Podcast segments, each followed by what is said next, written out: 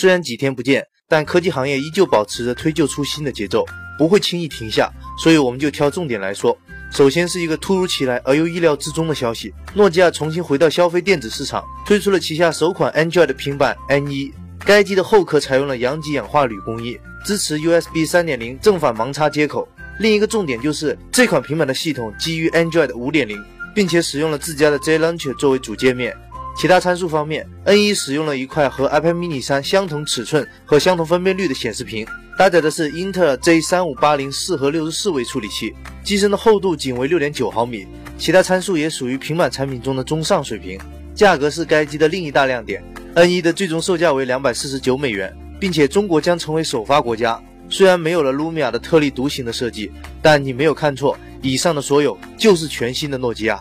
接下来看看苹果的更新。苹果在今天向开发者推出了 iOS 8.2的 beta 测试版，该版本的发布时间与 iOS 8.1.1的正式版仅相隔一天。不过这不是重点，重点在于该版本的 iOS 带来了面向 Apple Watch 的开发包 WatchKit SDK，从中我们也可以得到多项 Apple Watch 的新内容。首先，两个尺寸的 Apple Watch 分辨率已经确定，三十八毫米版的屏幕分辨率为二七零乘三四零，四十二毫米版的屏幕分辨率为三幺二乘三九零。PPI 也略有不同，分别是三百零二和二百九十一。其次，Apple Watch 目前并不会有自定义的手势，操作方式均是苹果规定的类型。然后就是地图控件不可以交互，也就是说，用户不可以在手表上拖动地图，只提供了放置图钉功能。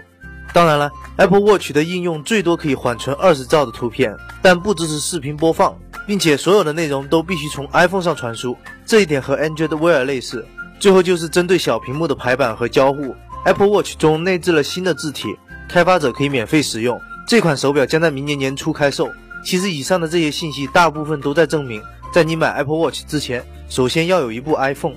回到国内，魅族今天发布了他们的年度旗舰 MX4 Pro，外观设计和 MX4 基本一致，只是将屏幕提升至了5.5英寸，分辨率也随之变为了 2K 级别，PPI 达到了546。其余配置方面，MX4 搭载了一颗三星 Exynos 五四三零八核六十四位处理器，内存升级为了三 GB，前置摄像头也提升到了五百万像素。MX4 Pro 另一个升级的地方就在于加入了正面按压式的指纹识别，魅族也围绕着指纹识别打造了 M Touch 系统。除了解锁手机，M Touch 还打通了 Flyme 自有的账户支付体系，并且和支付宝合作推出了使用 M Touch 加密的 M Pay 支付生态。这就意味着不久之后可以直接使用指纹识别来进行支付宝付款了。此外，魅族在 MX Pro 上还加入了独立的解码芯片和运放芯片，同时推出了一款 HiFi 耳塞 EP21 HD，售价为一百二十九元，和 MX Pro 的三个容量版本的售价分别为二四九九元、二六九九元和三零九九元。